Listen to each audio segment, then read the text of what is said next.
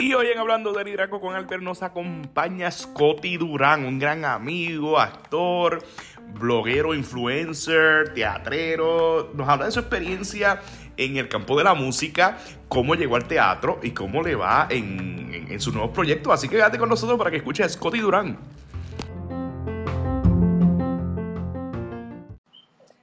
Aquí ya estamos live, estamos ya en Zumba. otro episodio de Hablando de Liderazgo con Albert. Hoy me cogieron en Bayamón. No hay mucha lucecita, no hay mucho, pero la esencia, el contenido de hablar de liderazgo está aquí presente. Y hoy tengo el honor.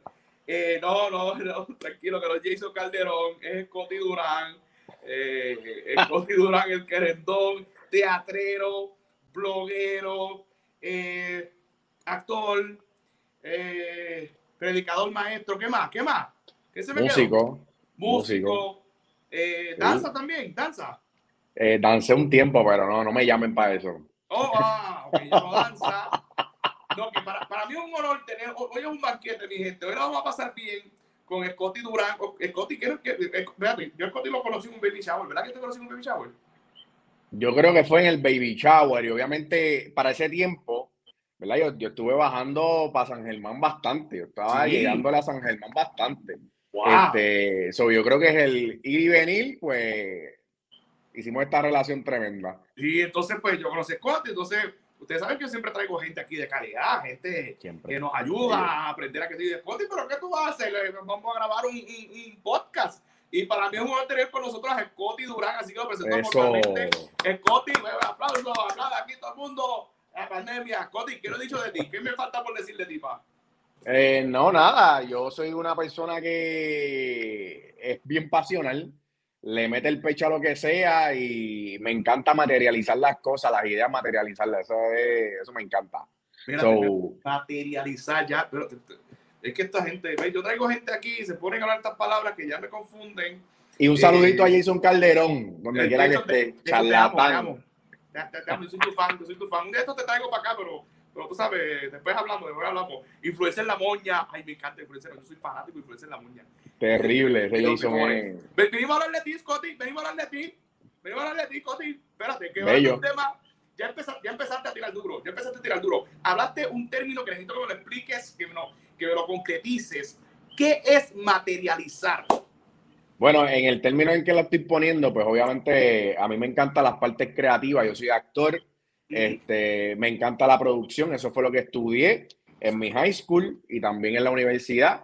Eh, el materializar es como cualquier productor que le viene una idea o le, le, le regalan una idea y él comienza a construir creativamente para que obviamente esa idea se haga realidad.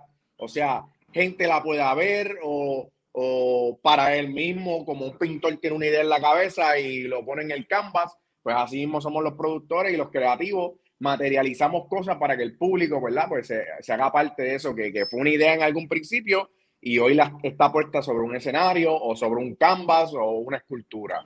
Eso es lo que hacemos los artistas, materializar. Brutal, brutal, brutal. Eh, me encanta ese término de materializar, así que ya tenemos aquí. Es como que algo lo hago realidad. Lo tuve aquí y ahora lo hago. Es como decir la marqueta. La- la- la- la- cuando iban a hacer las marquetas en la, en la escuela, esa que, que- Sí, exactamente. y lo lleva. Exactamente. Mira, pero Scotty, cuéntame, ¿dónde nace todo esto? ¿Dónde, ¿Dónde fue que tú te diste cuenta que te gustan estos revoluciones, que te gusta el arte, que te gusta materializar? Vámonos por ahí, vámonos por ahí. ¿Cuándo, ¿cuándo fue que empezó esto? Bueno, lo que pasa es que tú tienes que empezar por un orden cronológico. Y, mano, yo era deportista o papi me quería obligar a ser deportista. Yo no para nada estaba metido en- o envuelto en el arte. ¿Ah? Tira la cojita. Eh, No, no, me encanta el ley, una de, las una de las gorras más creativas, tú sabes. Si tú ves gorras de ley por ahí, tú vas a ver muchas versiones de ley, así que por eso me encanta. Tengo un montón, todas mis gorras son de ley, así que terrible. Pero, pero papi me metió en el taekwondo, no funcionó. En el karate, no funcionó. Hice muchas cosas en las artes marciales que yo siempre digo, caramba, si yo hubiese seguido, yo Ajá. creo que yo hubiese traído orgullo a Puerto Rico, o por lo menos a mi familia. Sí, pero no, no, no, o sea, era algo que cuando, cuando tú no, cuando tú no te encuentras en un lugar, pues tú decides moverte. Pues yo me moví para la pelota, para el taekwondo, para el karate, para el baloncesto, practiqué voleibol, eh, caramba, practiqué ping-pong, practiqué, ¿cómo es que, cómo, no, eh, esgrima, badminton. Bueno, yo, yo practiqué de todo, todos los deportes, trabajé todos los deportes. Este, tengo unos que me gustan, otros que no me encantan. Obviamente el mío siempre va a ser el baloncesto, que aún así luego de, de practicarlo, yo lo sigo jugando en guerrillas con mis panas. Sea, que es un deporte que se mantiene conmigo. Este, pero no es, parece que papi se, se saltó de mí en un momento y viene y me, me, agarra por el pelo, aquel tiempo tenía pelo, me agarra por el pelo y me dice, mira, métete ahí en ese cuarto. Y cuando abre la puerta de ese cuarto, era un, una banda sinfónica lo que, me, lo que me esperaba detrás de la puerta. Entonces, métete ahí y checate a ver si te gusta. Recuerdo que las clases eran de 4 de la tarde a 6 de la tarde. Sí, un y de 4 a 6, ¿ah? Como un after school. Un after, un after school. Full. Yo salía de la escuela a las dos y media, iba, me bañaba, comía, me vestía y arrancaba para allá, para la banda. Y pero ese día fue sorpresa. Me llegó allá, checate a ver si te gusta. Y estuve allí metido de 4 a 6, dándole con, con, la mano a las congas, dándole con, con, un palo a la batería, a ver, que, a ver si yo me encontraba ahí. Y ahí estuve, mano, alrededor de 5 años. ¿Qué edad tenías ahí? Yo creo que 14 o 15 años, si no me equivoco, como 14 o 15 años. Tu niñez fue en el deporte, pero ya en esta etapa de desarrollo, la pubertad, empezaste a descubrir esta área musical. Ahí, obligatorio. Eso fue obligatorio, o sea, es como obligado allí, ¡pam! Fíjate a ver si tú puedes con ese torque. Y me meten a la música. Allí estuve alrededor de cinco años prácticamente, que fue la transición, porque yo entré a esa banda porque eso era eso era, era una cuestión de gobierno. ¿Sabes? Era como una, uno de estos proyectos que hace el gobierno para el tiempo de Fortuño, si no me equivoco, es que se crea este proyecto llamado POSCU, que era que, que, alzaba en, verdad lugares de escasos recursos, eh, ponían gente específica ahí para que levantaran un proyecto de música en esa comunidad. Y yo caí en uno de esos este, pero en la banda sinfónica de Villa Palmeras. Eh, ahí, yo, ahí yo estuve, mano, por cinco años prácticamente, y ahí es que encontré mi primera pasión, la música. La música fue mi primer, es mi primer arte, es mi, o sea, mi primer amor fue la música. ¿Y empezaste en este, percusión? Empecé en percusión y en percusión me quedé. En percusión me quedé. Este, tú sabes, con esta mira de querer ser, ser el mejor músico de Puerto Rico y del planeta. Este, ah. Yo tenía todos los. Ya, yo tenía como. Tito Puente, Tito Puente. Tito Puente, Rey Barreto, Giovanni Hidalgo. Yo quería hacerlos todos. Siendo una combinación de todo. Este, mano, y, era, y, fui muy bueno, ¿verdad? Pues, pues, para el tiempo que estudié, estudié dentro de la banda y fuera de la banda, en, proyectos fuera, eh, toqué en orquesta, este, en muchas agrupaciones, tuve la oportunidad de tocar con Andy Montañez, Mili Quesada, Divino, eh, pude, la música me llevó a hacer muchas cosas en tarima y tocar con mucha gente a tan corta edad. Y para mí, o eso, eso, eso yo la atesoro, esa temporada en mi vida yo la atesoro como tú no tienes idea, me abrió las puertas desde muy pequeño o desde muy joven a muchas cosas. Y, y, le doy gracias a mi papá también, que me jaló por los pelos en ese momento y me llevó allí, me la métete ahí, nene, si a ver si tú puedes con eso, yo se lo agradezco eternamente, porque si no, hoy no fuera quién soy si no hubiese sido por, ese, por esa transición. Pero la música, en, un punto, después de hacer muchísimas cosas, yo tuve que, que como que esquinearla un poco, porque pues, en, mi, pues, en mi casa eh, estaban pasando unas situaciones económicas bien fuertes, y entonces no se, no se sabía si podíamos poner al nene en una escuela privada o una escuela pública, porque caramba, le apasiona mucho la música, pues déjame ver si podemos lograr este, y además el nene no se portaba muy bien. Era una mezcla de todo. ¿A, dónde vamos a poner a este nene en cintura? Una escuela que lo ponga en cintura. Este, y estamos hablando de una escuela ya, perdóname, superior. Yo estaba en intermedia. Ok. O sea, para transicionar a superior. Ahora es que estamos ocultando a dónde lo vamos a matricular, porque ya el nene, este, y por eso es que estamos buscando sacar una especializada, una privada, para poder... Correcto. Ok. Correcto, correcto. Entonces, pues hay que ver dónde ponemos el nene. El nene le encanta la música, pues vamos a ver si ponemos, podemos ponerlo en la libre música. Pero llegamos tarde, mano, llegamos tarde a, lo, ¿verdad? A poder hacer la, las audiciones y el examen teórico de la libre de música. En Yo Atorrey. llegué, yo llegué en Atorrey, yo llegué al examen práctico con, ¿con quién fue que yo tomé ese, ese taller, ese, esa clase?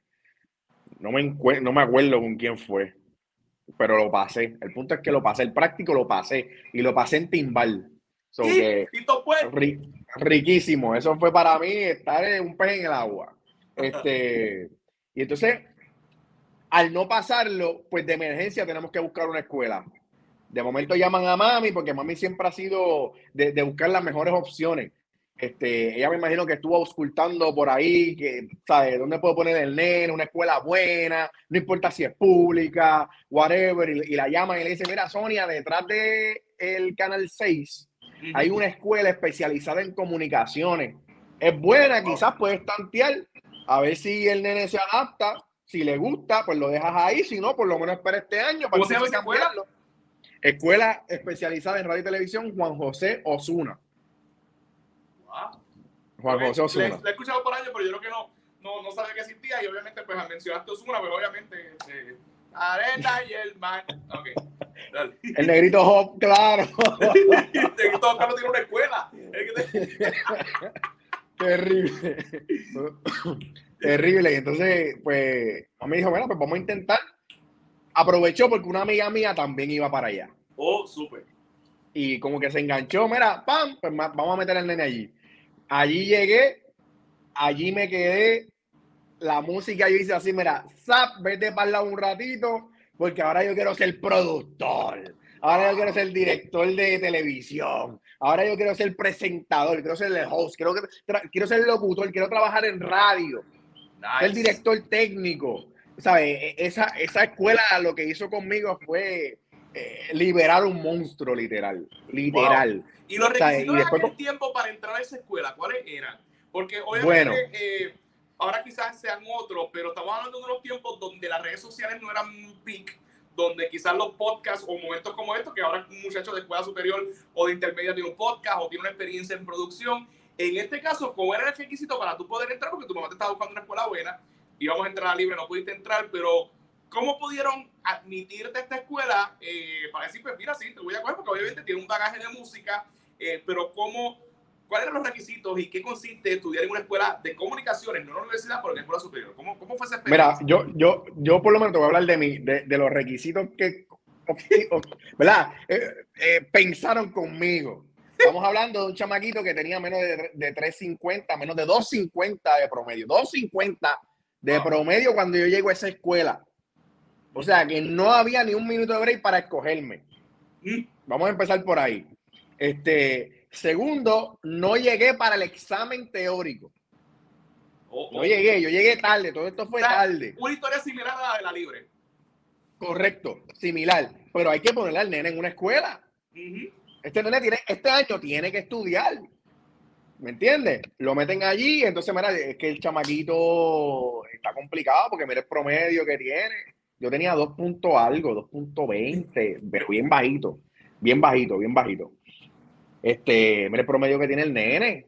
¿Sabes? El nene no puede entrar aquí. Bueno, mis padres hicieron de tripas corazones, este, le- no sé qué, qué le hicieron, le tiraron un llorado, le regalaron, no sé si le regalaron sancocho a la escuela, por, no sé lo que hicieron.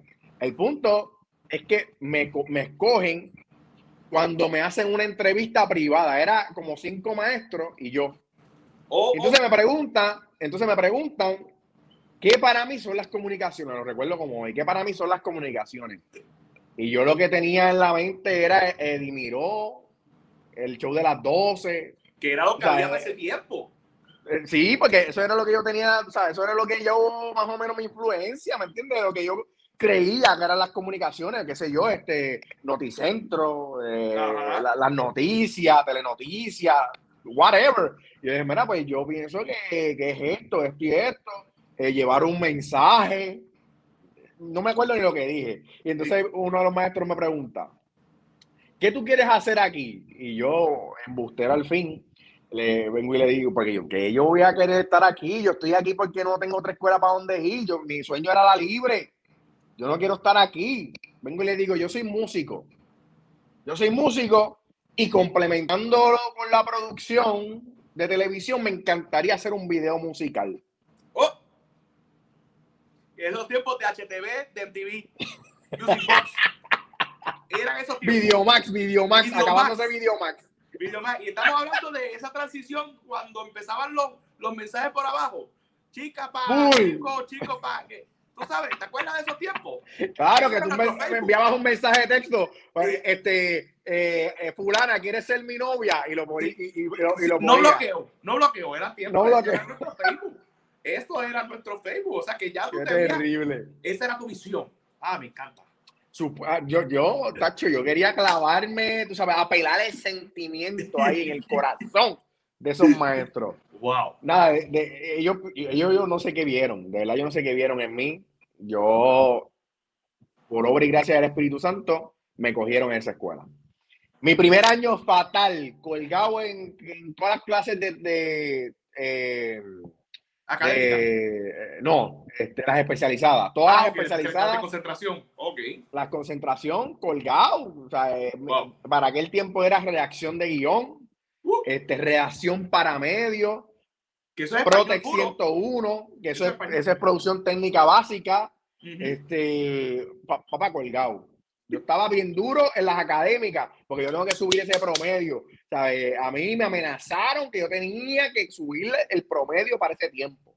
Sí, no, entonces, y- una vez entra, tienes que mantener un promedio también, porque si no, Correcto, me vas a dañar, correcto. tú ¿sabes? La papa podría me puede dañar toda esta bolsa de papa. Correcto. Y entonces, pues, pues, ese primer año para mí fue fatal. Pero no fue como hasta el segundo, acabándose el segundo semestre, que yo creo que algo pasó. En mí, que yo dije, no, hay que meter mano. Ya el chamaquito, que tú sabes, es desobediente, el chamaquito que no quiere meter mano, que no tiene ningún propósito de vida, tiene que hacer algo por su vida, ¿entiendes? Tiene que hacer algo, ¿sabes? Y pienso que fue esa escuela la que, la que inyectó esa pasión o ese querer hacer en mí, Wow. ¿me entiendes? Eso para mí fue impresionante, que ya cuando yo llego a décimo grado, eso fue como, aguántenme que yo voy para todo, ¿sabes? Donde quiera yo voy a estar ahí. Me metí a cuanto taller de, de producción había, este, talleres de, de teatro también que se hacían allí. Este, y para mí era genial porque, caramba, es, es que para mí lo complicado, aparte de tener que subir las notas, fue la transición de una escuela en que tú estás desde las 7 y 20 de la mañana hasta las 2 y media, a una escuela donde tú estás desde las 7 y 15 de la mañana hasta las 4 y 30 de la tarde.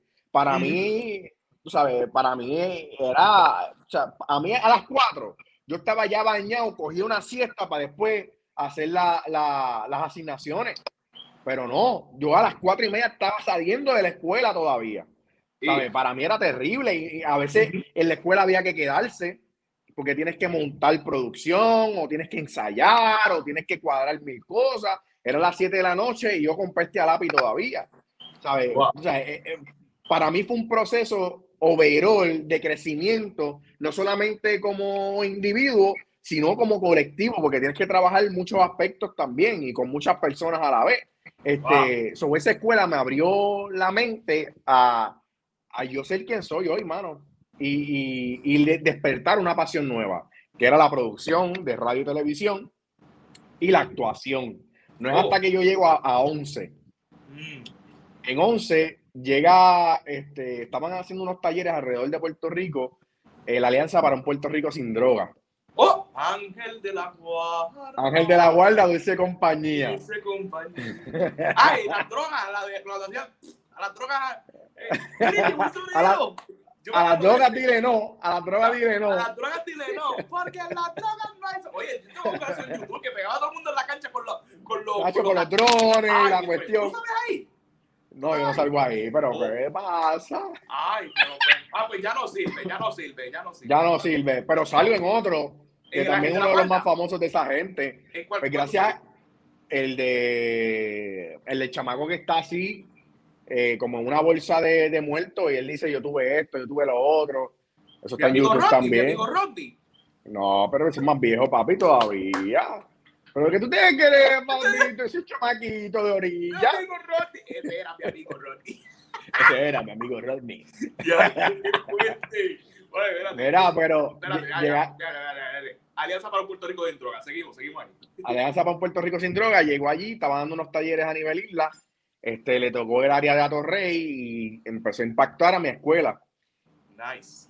Y el reto era creo que era de décimo a cuarto año eh, hacer una competencia a nivel de escuela nosotros mismos de creación de un libreto para radio y un libreto para televisión, para hacer un anuncio de 30 segundos en ambos, en ambos formatos, radio y televisión. Este, mi, yo compito eh, con otro grupo de amigos y nuestro anuncio, nuestro, nuestros dos libretos de radio y televisión ganó la competencia a nivel escuela.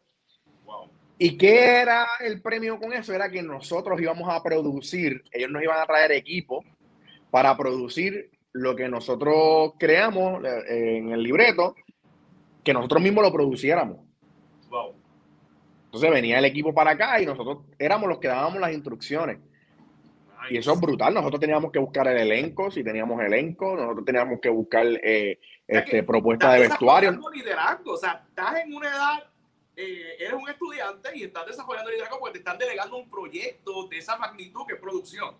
Correcto, correcto. Y entonces también era un taller, porque caramba, eso es lo que nosotros estamos estudiando, pues lo ponemos en práctica, en un plano real. ¿Sabes? Eso, eso para mí me voló la cabeza. Pero el punto de esto fue que, que, fue un cambio completo para mí, porque la persona que se supone que hiciera el, el anuncio no podía, o pasó algo eh. que la persona no podía. Y dijimos, caramba, ¿y quién, quién entonces va a hacer esto? Porque si si él no puede, ¿quién lo va a hacer? ¿Quién lo va a hacer? Y entonces uno de ellos, Camilo, me acuerdo, Camilo, este tremendo director ahora mismo, este, aquí en Puerto Rico, viene y me dice, ¿Ves, Scotty, pero hazlo tú. Y yo, pero ¿cómo es? Tú eres loco, ¿cómo yo voy a hacer una cosa como esa? Mira la cara de sangano que yo tengo. Yo estaba nene. Mira la cara que yo tengo de sangano. Necesitamos una persona adulta. No, hacho, hazlo tú mismo. Tú te ves mayor. Tú puedes sea, te pueden desenvolver, que sea ni qué, pam, pam. Entonces, pues está bien, pues vamos a hacerlo. Déjame ver si consigo una camisa, porque tenía la camisa de la escuela. Vamos a ver si consigo una camisa o algo para ponerle, pam.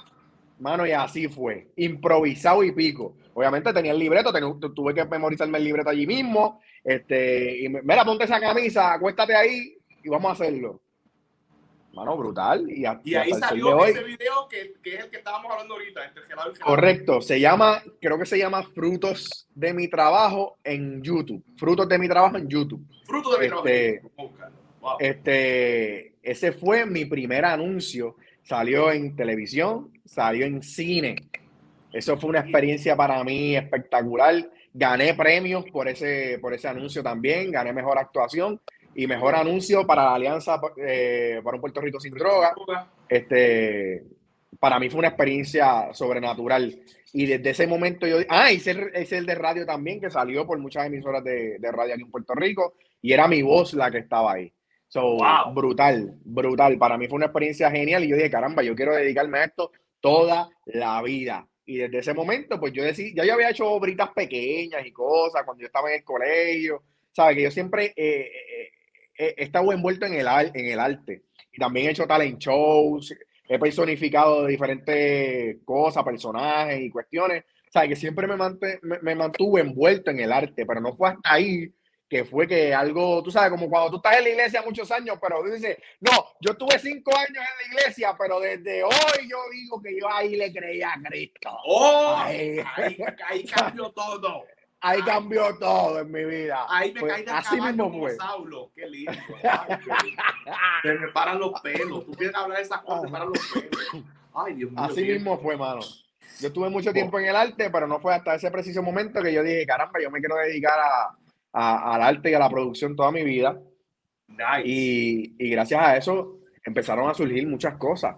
O sea, de ahí ese anuncio. Estábamos en high school, me graduó de high school, otra transición ¿Qué viene ahora? Que creo que es la vida colegial o me voy a trabajar. Háblame de esa transición allí.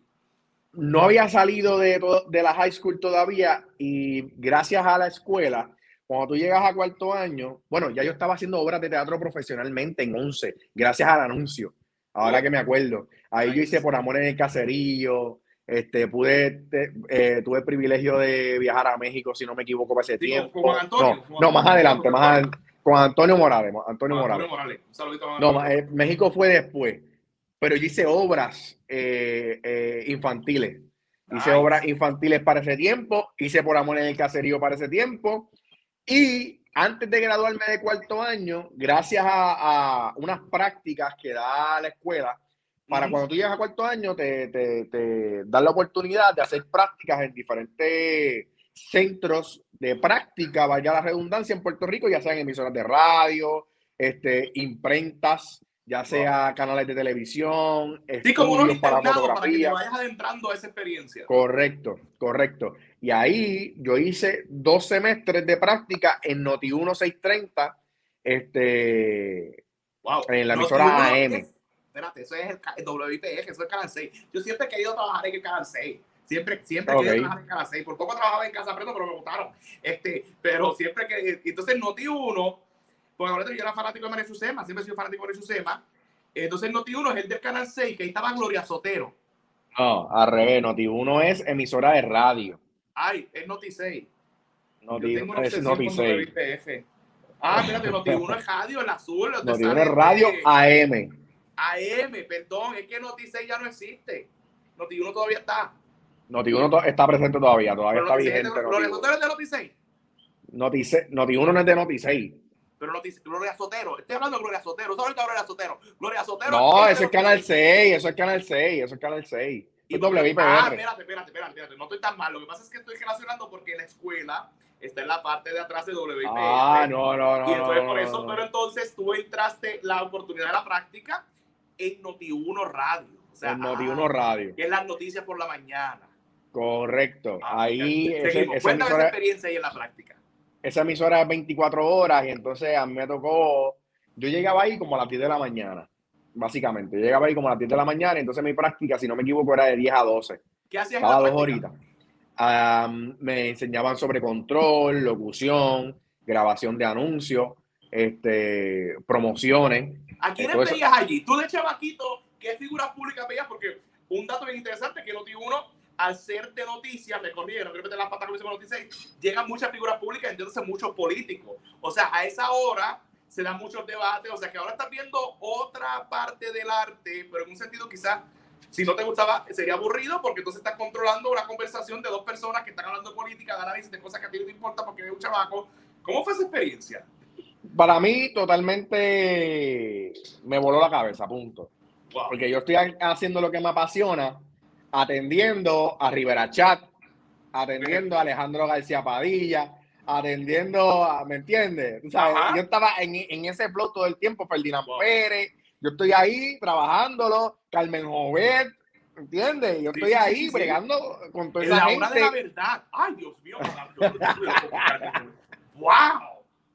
Yo estoy atendiendo a toda esa gente allí, heavy, a diferentes productores con sus diferentes genios, que quieren hacer lo que les da la gana en, en, en la emisora, y tú, obviamente tú tienes que trabajar con ellos, pues, pues para mí, o sea, eso era lo que yo quería hacer, era como que el salón de clase lo llevé a la vida real. Wow, al feel.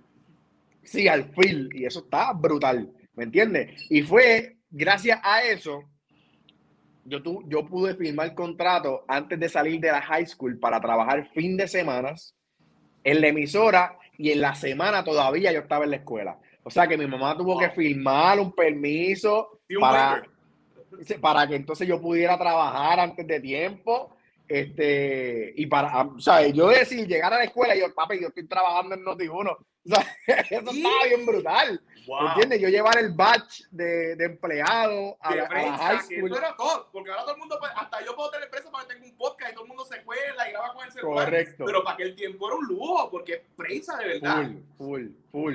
Y para mí fue un privilegio total. Ahí yo estuve cuatro años y medio trabajando en Noti1. Tuve cuatro años y medio, yo salí de la, de la high, entré a universidad, a Sagrado Corazón, y todavía yo estaba trabajando en Noti1. Yo trabajaba de jueves a domingo, este, sábados y domingos, este, controlaba a Noti1 y a Fidelity al mismo tiempo. Fidelity. Controlaba Noti1 y Fidelity. O sea, pero este, tú en, a Sagrado estudiar, me imagino que fuiste comunicaciones o producción, una cosa de esa. Cogí, cogí teatro y un Ajá. minor en producción de cine. yo no había estudiado cine. Oh, pero espérate, es que entraste a Sagrado cuando quizás ya tenías un empleo que quizás los compañeros tuyos aspiraban a tener en un momento dado. Correcto, correcto. no, yo trabajo en Notiuno. O sea, es más, yo creo que hasta tuviste profesores que añoraban trabajar en Notiuno y ya tú estabas trabajando en Notiuno. Lo más seguro, no sé, pero yo, gracias a Dios, mano, nunca fui de alardear mucho de las cosas que hacía. Yo llegaba a la universidad y literalmente, yo llegaba a la universidad, lo que hacía era estudiar pan y me iba. ¿Sabes? Eh, eh, fue, fue otra dinámica porque gracias a Dios, antes de yo llegar a la universidad, ya yo tenía cosas corriendo fuera. Súper. ¿Me entiendes? Mi prioridad no era, ok, voy a estudiar para ser el próximo actor de Puerto Rico. Ya yo estaba ejerciendo el trabajo. Brutal. ¿Me entiendes? Y eso, y eso para mí fue, o sea, los chamacos todavía estaban, no, porque yo quise nada más hacer mi primera obra de teatro y yo así. Yo, oh, si te cuento. Yo, llevo seis cosas así, ¿me entiendes? Eh, eh, para mí fue, fue brutal la experiencia. Obviamente también Sagrado fue otro proceso de crecimiento. Conocí a muchos profesores buenísimos, Iván Olmo, Magali Carrasquillo, este, bueno, eh, eh, eh, diablo, ¿cómo que se llama ella? Dios mío, se me olvidó el nombre de ella, la profesora, pero profesores exquisitos, ¿me entiendes? Que me, que me ayudaron muchísimo a, a poder crecer y desarrollarme actoralmente desde ese proceso de universidad. Y yo estoy sumamente agradecido con ellos. Este, yo cuando dejo Noti 1, cuando yo dejo Noti 1, yo me vi como una crisis de ver para dónde yo voy, que yo voy a hacer. Una crisis existencial que yo creo que a todos nos está de, vez en cuando. No, quería, no, quisiera decir una vez en la vida, no está de vez en cuando. Sí, porque yo digo, no, y más a la gente creativa. La gente creativa le da esta crisis a cada rato. Yo no debo existir más nada. Yo siento que no me abren las puertas. Ay, sí, sí. Esa crisis no hablemos del tema, no hablemos del tema, porque es que tú sabes. No sé por qué no me prende la Finline, no sé por qué no me pusieron el nombre, no sé por qué. Ay, nada. Ay, terrible, olvídate de eso. Creativa, es creativa hasta los, para los problemas. Te creas problemas que ni existen. Full, full, full. Eso está buenísimo. Me encantó cómo lo pusiste ahí. Me encantó. Este, pues yo, yo, yo decía, caramba, es que yo soy, yo soy radio. Porque yo, mira, yo fui director técnico en Noti1 operador control de Noti1. O sea, yo tenía una buena posición radial. Este, yo estaba, eh, yo, yo decía a los cuatro vientos que yo era director técnico de Noti1 y de Fidelity, era como que ya, diablo, este chamaco. O sea, eh, brutal, me, daba un poquito de standing, ¿me entiendes? Exacto. Y yo cuando, cuando, cuando salgo de Noti1, yo digo, caramba, ¿y ahora qué yo voy a hacer? Yo soy un hombre de radio. Entonces, a la misma vez, yo recuerdo que había un programa en Sagrado este, que le daba apoyo a los estudiantes para que ellos fueran cámara o fueran control en televisión.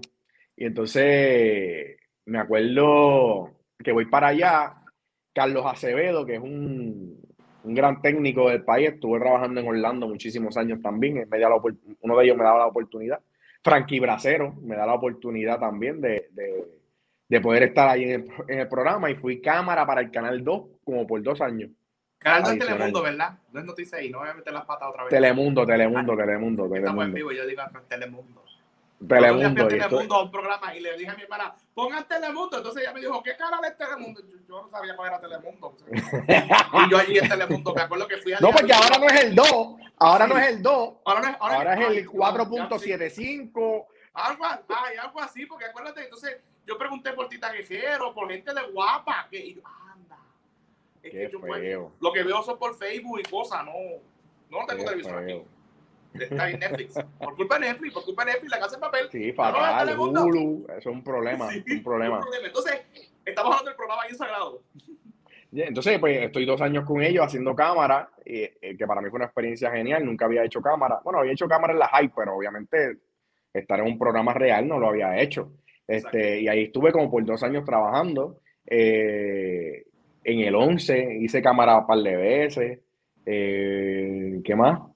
Yo te estoy hablando estando en Sagrado. Ah, eh, en Sagrado tuve la oportunidad de que uno de los profesores de teatro físico me, me, cogiera para su, para su grupo. Y ahí es que por primera vez entro al grupo de teatro físico Polimnia, dirigido por Iván Olmo. Ahí estuve un año y medio trabajando en Polimnia. Yo estuve en el festival de Mimo de Puerto Rico que se daba todos los años mucho antes de, de María, se, daba, se daban esos, eh, esos festivales. y para mí fue genial estar con gente de Polonia, estar con gente de Chile, estar nosotros allí. Pues eh, trabajar el teatro físico a mí me encantó muchísimo y me, me, abrió las puertas a otras cosas. Gracias a Iván Olmo, donde quiera que esté, ¿verdad? Que, que, lo quiero, que lo amo a Iván Olmo.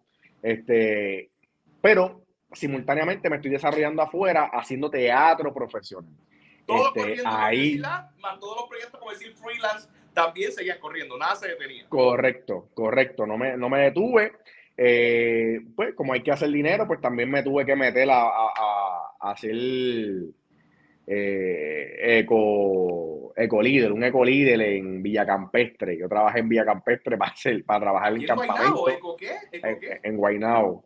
Eco líder de. ah, como el que guía, el Safari Park. Eh, un guía, un eco guía, esa es la palabra, un eco guía. Entonces, y entonces, pues ahí trabajo en Villa Campestre como por dos años o, más, no sé. Trabajo en Villa Campestre. Eh, yo hacía obras de teatro afuera, trabajaba en Villa Campestre y donde quiera que me llamaban, ahí yo iba. ¿Sabes? Y ahí comenzó mi, mi, mi, cuestión de que obviamente es una imposibilidad bien grande porque de esto en Puerto Rico tú no puedes vivir. ¿Me entiendes? Y tienes que hacer 20 mil cosas más para poder empatar la pelea Tú sabes cuántos trabajos yo no hice. Y yo, yo también, ¿verdad? En ese tiempo yo fui barista. También. Fui barista y estuve cuatro años siendo barista y también fui gerencial en un restaurante. Este, tú sabes, yo tengo que mandármelas como pueda, ¿me entiendes? Para poder empatar la pelea, como dije. Pero este año, ya yo creo que podemos brincarle. En este año, yo dije que quería renunciar a todo lo que fuera un trabajo normal y dedicarme a mi arte hacer lo que me gusta, lo que me apasiona. Hasta hoy, ya voy casi por un año, en febrero cumplo un año, si no me equivoco, toco madera de que no me ha hecho falta nada y gracias a Dios este, puedo trabajar en lo que me gusta, puedo dedicarme a lo que me apasiona, este, porque pienso que todo artista, toda gente que le apasione esto que yo hago, también quisiera lo mismo. Sí, pero no es hasta... Da un break aquí, da un break aquí. Necesito que nos traslademos un momentito, no sé si viste que estamos dando ahí. ¿Qué fue lo que te motivó a, decir este año, o sea, e, e, ese pensamiento de decir, porque es un pensamiento primero retante, fuerte, peligroso, que muchos artistas lo pensamos de vez en cuando, pero no sabemos si lanzarnos o no por el riesgo de salir de algo seguro, de salir de ese 725 la hora, de salir de ese plan médico, para entonces entrar freelance, entrar en la creatividad, donde primero que tienes esa lucha interna, más tienes la crítica de la gente que te va a decir, Tú estás loco, te lo vas a buscar, eh, te puede salir bien como te puede salir mal, eso no se hace así, entonces tienes presiones por todos lados. ¿Cuándo fue que tomaste esa decisión y por qué? Me estaban surgiendo muchos proyectos. Okay. Anuncios, este, anuncios de televisión, anuncios para radio, anuncios para cine, obras de teatro. Este, antes de pandemia, yo estaba buqueado de enero a mayo. La pandemia comienza, o sea, cierran todo en marzo. Este, y yo estaba buqueado de enero con obras de teatro y producciones de enero a, a mayo. estaba ready, más trabajando como barista a la misma vez. Este, y viendo la imposibilidad de la pandemia, que eso fue, yo creo que fue gracias a eso, viendo la imposibilidad de la pandemia, de que tú no podías hacer absolutamente nada, nada. Yo comencé a trabajar para mí, comencé a hacer videos en, en las redes sociales, en pandemia me fui viral con, con un video que hice de Church. Este, hice un par de cosas eh, para mis redes sociales. Eh, castié por un tubo y siete llaves. Yo castié por el simple hecho que no tenía que ir a los lugares de casting para castear. Yo podía castear desde aquí, desde esta, desde, esta pared. ¿Me entiendes? Para mí era. una oportunidad porque antes te tenías que pagar el pasaje o pagar el hospedaje para saber a Dios si no te coge. Correcto. Correcto. Yo aquí en esta pared, un mismo día, yo podía hacer tres castings, que by the way, tengo uno que se supone que yo haga y no lo he hecho. Ay, Señor Jesucristo. Sí, lo hacemos, yo mismo termino, lo hace a mí. no, y no creo que lo haga hoy tampoco. ¿Sabes? Desde esta pared hice muchos castings, muchos castings. Y gracias a Dios, pues surgieron muchas oportunidades, ya sea para televisión o radio. Este, y estoy sumamente agradecido. Luego que abren un poquito más el país, este, yo me estoy viendo como que con manos atadas, porque en ese mismo momento surge una oportunidad, perdón, antes de pandemia surge una oportunidad, que aquí fue que comenzó esta transición en mi vida, surge una oportunidad de trabajar en producción de cine. Yo ya había hecho una película anteriormente, dos películas, si no, si no me equivoco, dos películas. Pero de actor, mano, y para mí esa es la norma. Esa es la norma. Pero hacía muchísimo, muchísimo tiempo que yo no trabajaba en producción de cine. Wow. Y luego de, antes de, ¿verdad? Ese, ese enero, antes de pandemia, me surge una oportunidad para trabajar en una película como producción. Y yo dije que sí. Eh, se llama Los Dominiqueños, que próximamente Ah, sale. Obvio. No, ya, no, no está por ahí ya. No, Dominiqueños no ha salido todavía. Se supone que salga este año. Ok. Se supone que salga este año. Este, y trabajé en producción ahí en Dominiqueño. Wow. Luego de esa, de, de esa oportunidad que me dieron, se me acerca un caballero. Mira, que, que yo, yo pienso que caí en gracia con él de una manera brutal. Se llama Eddie Rosado. Él es First AD en muchas películas de cine aquí en Puerto Rico. First AD es first AD, Assistant Director. Assistant Director. First Assistant Director. Ay, no estoy tan mal, no estoy tan mal. Ajá. Entonces caigo en gracia con él y me da la oportunidad de ser second AD en la próxima película que seguía simultáneamente a, a que Dominiqueño se acabara, eh, que es la película de este, las superestrellas de la lucha libre. Oh, Ahí caigo como second AD por primera vez de, de una película aquí en Puerto Rico. wow. Este, ahí estaba y Doel Ramírez, simultánea, Doel Ramírez estaba ahí también. Doel estaba ahí. Ahí es que yo, Doel lo conozco en Dominiqueño. Ok. Doel lo conozco en, en Dominiqueño. Doel termina la, la última fase de filmación de las Estrellas de la Lucha Libre. Mira qué bien, qué bien, qué bien. Me encanta. Ahí, ahí es que conozco a Doel. Ya yo lo tenía, ya yo tenía un tipo de relación con él por las redes sociales y nos habíamos conocido por redes sociales, pero personalmente no nos habíamos conocido.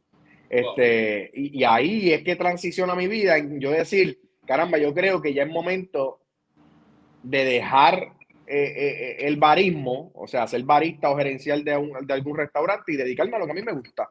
Y a este, y a esa transición, y a esa nueva temporada la llamé plan piloto, que Oh. esa es donde estoy ahora mismo. Oh. La O sea, llamé plan espérate, piloto. espérate, espérate, Que te estoy entrevistando en un momento, un plan piloto, o sea que no tuve que esperar a que te haga famoso para que tú decir, ah, lo estoy entrevistando ahora. No, no, no, espérate, te estoy entrevistando en el momento. ¿Ustedes se acuerdan cuando lo tuve? Esto, esto, esto es un live histórico. Esto es un live histórico. Esto es histórico. Grábelo, grábelo. Entonces va a ir viral, no ahora, pero quizás en su momento todo el mundo, mira, lo entrevistó el gordito de esos ojos claros y mira, mira dónde está, dónde llegó ese negrito, Dios lo bendiga. brutal, brutal. ¿Qué retos comunes has encontrado en todas tus transiciones?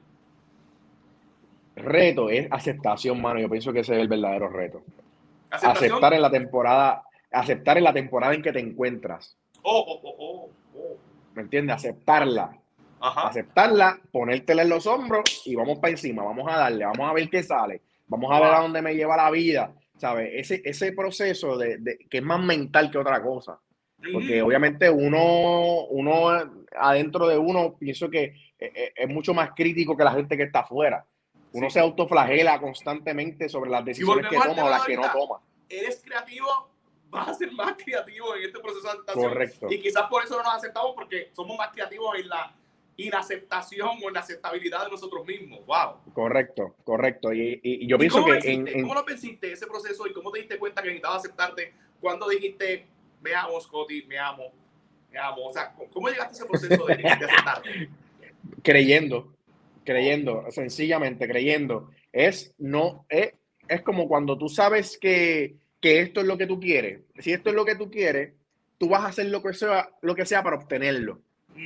O sea, si tú quieres lograr tener un carro, pues tú sabes que tú tienes que cumplir con unas cuestiones de crédito, unas cuestiones de dinero, para poder alcanzar lo que tú quieres. Literalmente es eso. Y obviamente mucha gente te va a decir, pero ¿para qué tú te quieres comprar la porquería de carro esa? O pero cómprate este que es mejor. O mira, este no se le daña el aceite tan rápido. Pero es que lo que yo quiero es este carro. Exacto. ¿Me entiendes? Y lo, pase lo que pase, si es una buena o mala decisión en el camino, yo lo voy a saber.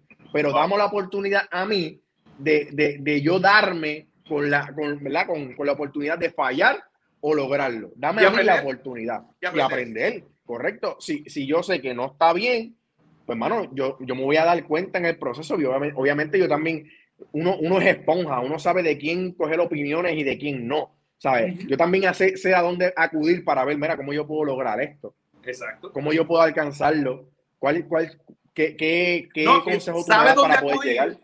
Y aprendes también a dónde acudir, porque quizás acudiste a alguien, aprendiste que ese alguien no era experto y conoces del otro. O sea, aprendes de los cantazos, pero me gusta eso cuando acudes porque sabio no es el que aprende sus cantazos, sabio es el que aprende de los cantazos de otro. Entonces, si tu fulano tiene el carro, ¿cómo te ha ido con el carro? Porque quizás tú tienes un estilo de vida bueno, pero tú puedes pagar un cambio de aceite y filtro 600 pesos, pero yo pago 40 por el mío y lloro.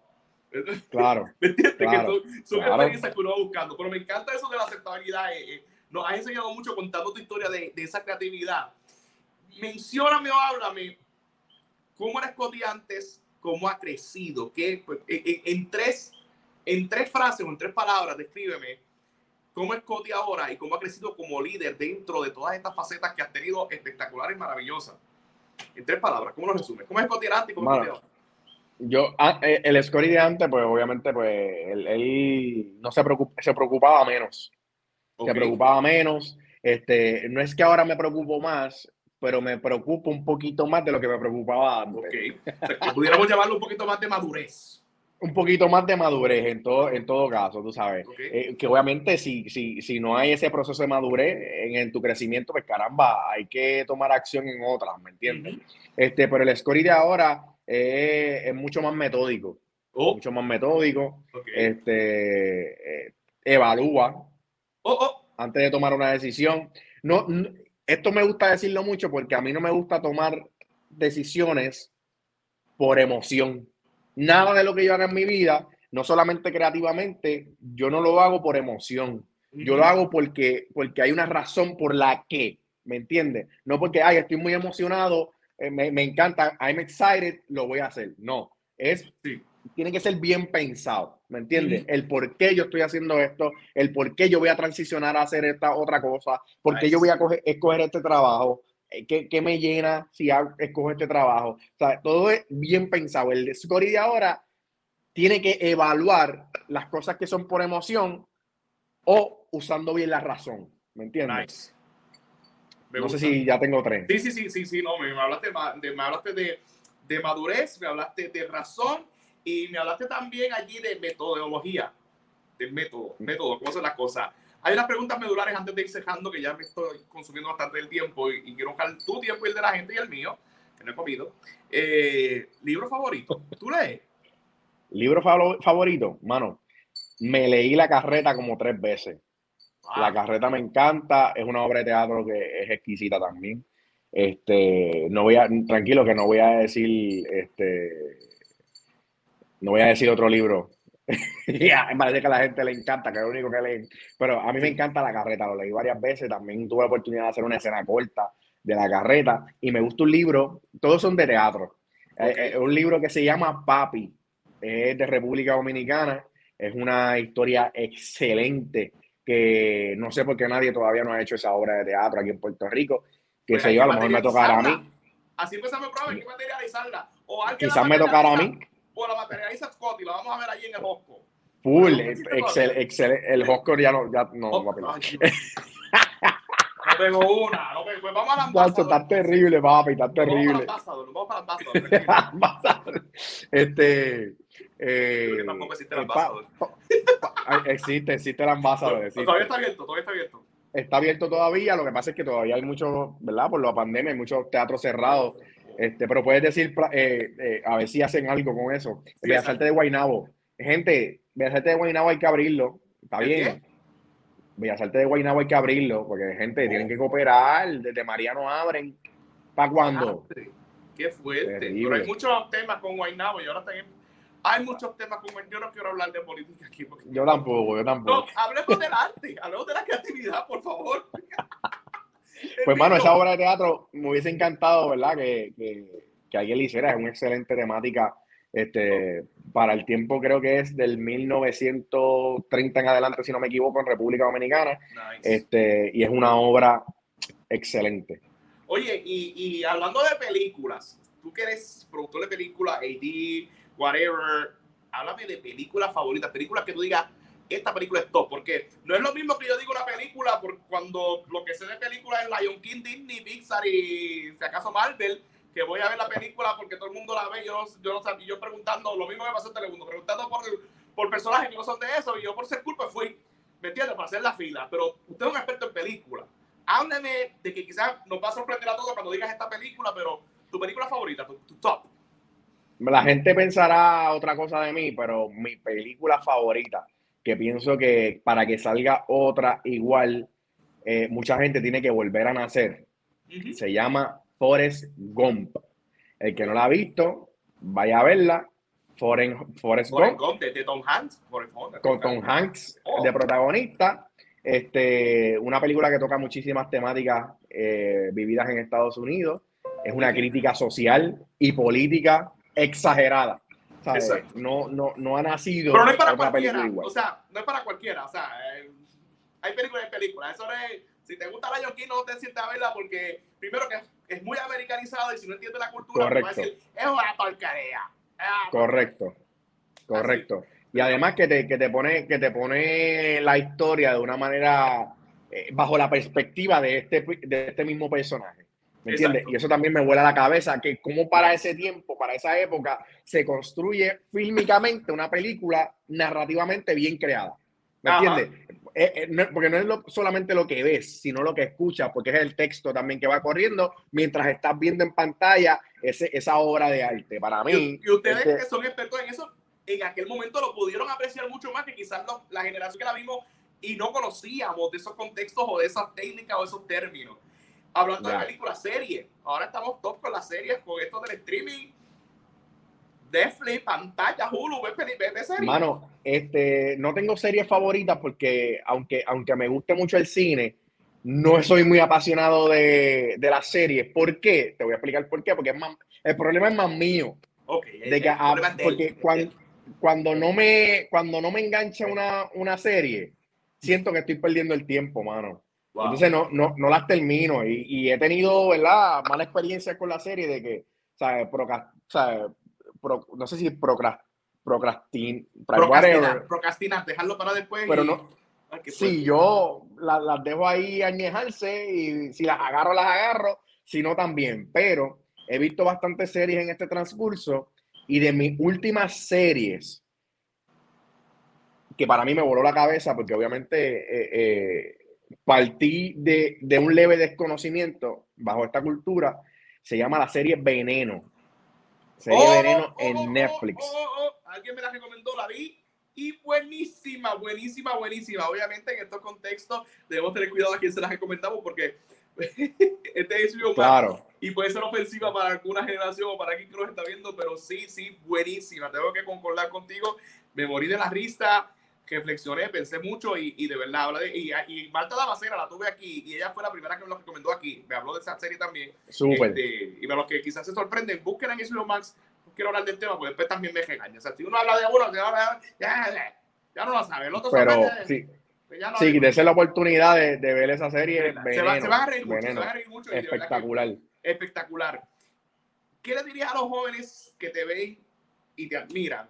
Eh, que de momento ven algo en ti que me gustaría ser como Scotty eh, y quizás obviamente en un futuro, el favor de Dios, pues, pues crezcas más y se tus proyectos y este, y este, este sea el caption de, del de la Hablando de Liderazgo con Albert. ¿Qué le dirías a esos jóvenes que quisieran ser como tú, que aspiran a tener proyectos como los tuyos, que aspiran a tener va- varias cosas a la vez, simplemente dejar su trabajo común para entonces comenzar a tirarse en el freelance? ¿Qué consejo le daría? Yo pienso que, que como ahorita usé un- una metáfora, que sean como esponjas. Yo pienso que el absorber de todo un poco crea esencia en ti, crea cultura, este, te hace empático a muchos temas. Absorber de todo, en, ¿verdad? En la posición en la que yo me encuentro, que quiero ser artista, quiero ser actor. Bueno, soy artista, pero quisiera ser un actor más reconocido todavía. Pero no solamente es por mi arte, sino por el mensaje que yo, que yo, que yo, ¿verdad? Que yo exponga, que yo lleve. Este, cómo yo puedo ser portavoz para, para ¿verdad? aportar un granito en la vida de otra persona. Esa es mi misión. No solamente pararme un escenario, un escenario a, a- a hacer un gran papel en esta obra de teatro y se apaguen las luces, se cierra el telón y ahí quedo. ¿Sabes? Yo quiero ser portavoz, yo quiero que la gente cuando yo hable algo, algo pase dentro de, de esa persona. Este, si tú quieres hacer así como yo, pues tú tienes que ser como una esponja. Tú tienes que aprender de todo, conocer de todo, este, eh, para que te haga empático, como ya dije, con ciertos temas. Y obviamente no tener solamente una persona a la cual emular. Ten mil personas a las cuales emular. mil personas.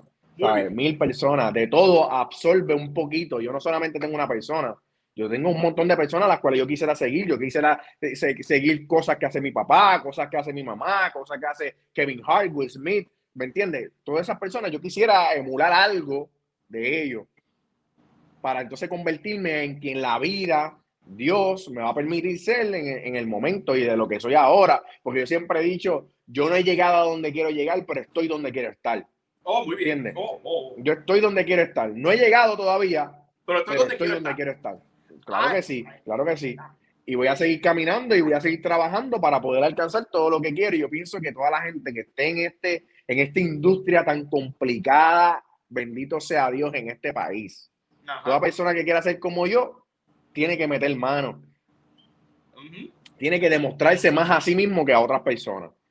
Eh, tiene que ser exigente contigo mismo para poder alcanzar lo que tú quieras. No estoy donde. ¿Cómo era el pensamiento? No he llegado a donde quiero llegar, pero estoy donde quiero estar. Pasatiempo.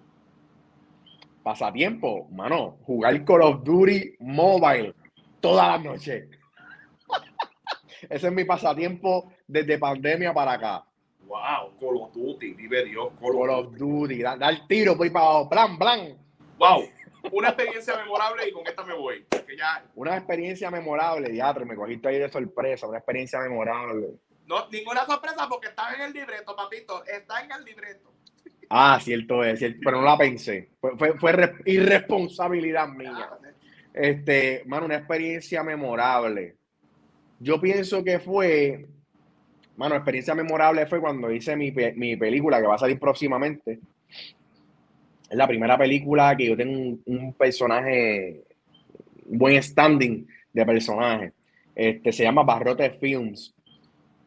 Y poder estar en esa película con un elenco tan maravilloso con el que estuve, pienso que fue una de las mejores experiencias memorables que, que he tenido hasta hoy en mi carrera actoral. Este, que la atesoro y cuando yo esté en esa alfombra roja, ¡eh! A punto de ver mi película, una de mis primeras, no es mi primera película, pero mi, película donde tuvo un gran personaje, yo voy a estar tan agradecido con Dios y con la vida de, poder seguir haciendo lo que estoy haciendo, que yo creo que en ese momento se va a convertir en otra experiencia memorable. Oh, oh, porque todavía esa experiencia de... Ahora viene otra. No, porque, porque tuve esa experiencia de haber grabado la película pero ahora la experiencia de verme en la pantalla grande va a ser como que, wow, o sea, es la continuación de esa experiencia memorable. O sea, para a mí me, encanta y, grabar esos 19 días allí en, esa, en esos sets de grabación de, ¿verdad? set de, cine, pienso que, fue de, mis experiencias más gratificantes y que yo estoy muy agradecido de que haya caído en gracia en ese, en ese lugar. Te, te, quiero añadir estas dos preguntas. Mencióname por lo menos dos directores, tanto, dos directores internacionales, aunque sea de Estados Unidos, y dos directores puertorriqueños, y luego cerramos con dos actores internacionales y dos actores puertorriqueños que te hayan volado la cabeza, que tú admires. Esa sí no estaba en el libreto, pero es que bueno, la sentí, eh, eh, sentí ahora. Sentí. Eh, mano, no recuerdo bien el nombre de una de las directoras que, hice, que hizo 12 Years Slave, hizo Selma, la película Selma, no recuerdo bien el nombre, de esa directora, tiene un nombre bien raro, pero Steven Spielberg, hello, hello, sabes. este, me están pasando el nombre ahora, se llama Ava DuVernay. La Ava buscar así. Wow. Ava DuVernay. DuVernay. Ajá. O sea, así la consiguen. Ella hizo Selma, Dos Years Slave. Ella tiene este puño arriba por, ¿verdad? por la comunidad negra en Estados Unidos y ella hace esas temáticas este, que son bien, bien chocantes sobre racismo y demás en Estados Unidos. Este, aquí en Puerto Rico, mano, eh, me encanta mucho el trabajo de Ari Maniel. Ari Maniel me encanta mucho. Eh, y me encanta, ¿verdad? El trabajo que fue mi director, que tengo que decirlo aquí, porque si no me aniquilan. Julio Román, Julio Román. Oye, Luis Enrique, Luis Enrique, aquí en Puerto Rico. Eh, mano, yo pienso que ese es el que tiene todos los comerciales monopolizados en Puerto Rico. Ese hace todos los comerciales en Puerto Rico. o sea, que si quieres salir un comercial, ya sabes, escríbele a Julio Comán y te ponen en el comercial. no, en comerciales llámate a Luis Enrique. A, Luis Enrique. En comercial llámate a Luis Enrique, mira, para que salga allí en el, en el comercial de, de la Pero Arimaniel, Arimaniel y Ángel Manuel Soto, que también va a ser una película aquí en Puerto Rico de Marvel Aquí en. Puerto Rico y fuera en Estados Unidos va a ser Marvel, se llama Blue Beetle. Blue Beetle, el escarabajo azul. Él va a ser un yo creo que es el primer latino director que va a hacer una película para Marvel, si no me equivoco. él, también hace unos trabajos excelentes, ha hecho cine para aquí, para Puerto Rico, ha hecho muchas películas aquí en Puerto Rico. Es uno de los directores que está dando de qué hablar con la bandera aquí en el pecho allá en Estados Unidos. Muy bien, actores actores, mano, actores me encanta. Ah, pero fuera y aquí, los dos. Mi, mi, actor favorito, mi actor favorito se llama Will Smith, uno de mis, uno de mis actores favoritos. También otro actor favorito mío se llama Tom Hanks.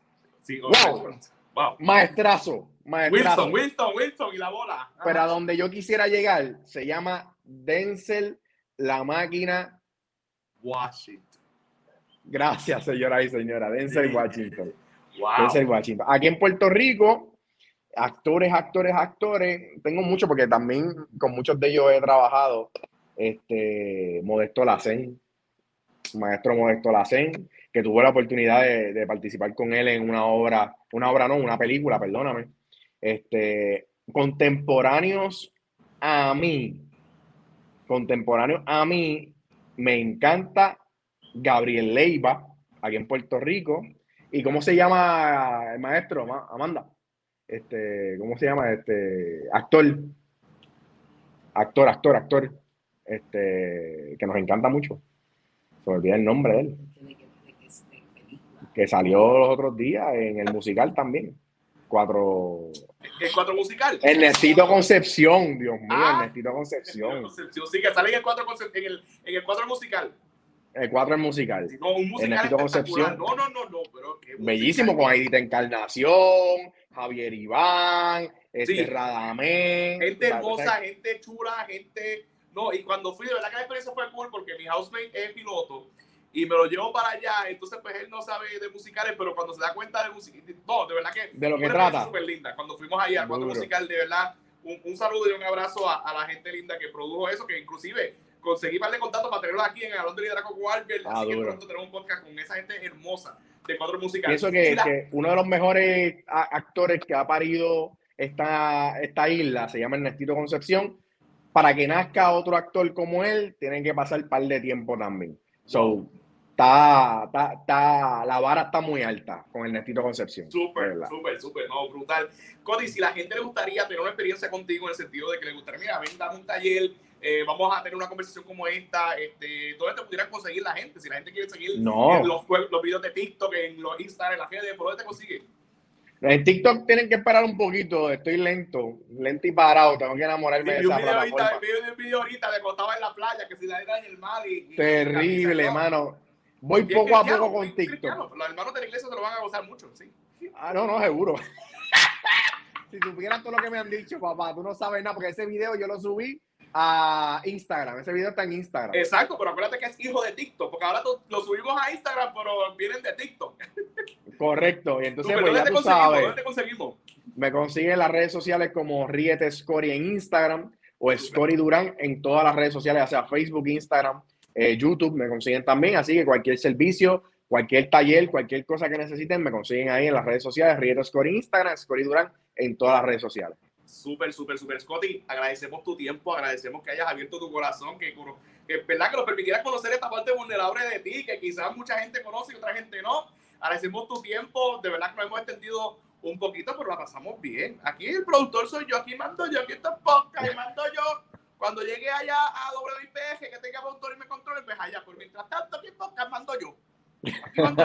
Buenísimo. Y se hace lo que tú digas, papá. Se hace, lo, que, yo diga. De verdad que gracias. Te auguramos mucho éxito y a la gente que nos acompañó en todo este proceso, muchas bendiciones. Gracias por estar con nosotros y nos vemos el próximo lunes en otro episodio más de Hablando de Liderazgo con Albert. Bendiciones. Nos vemos.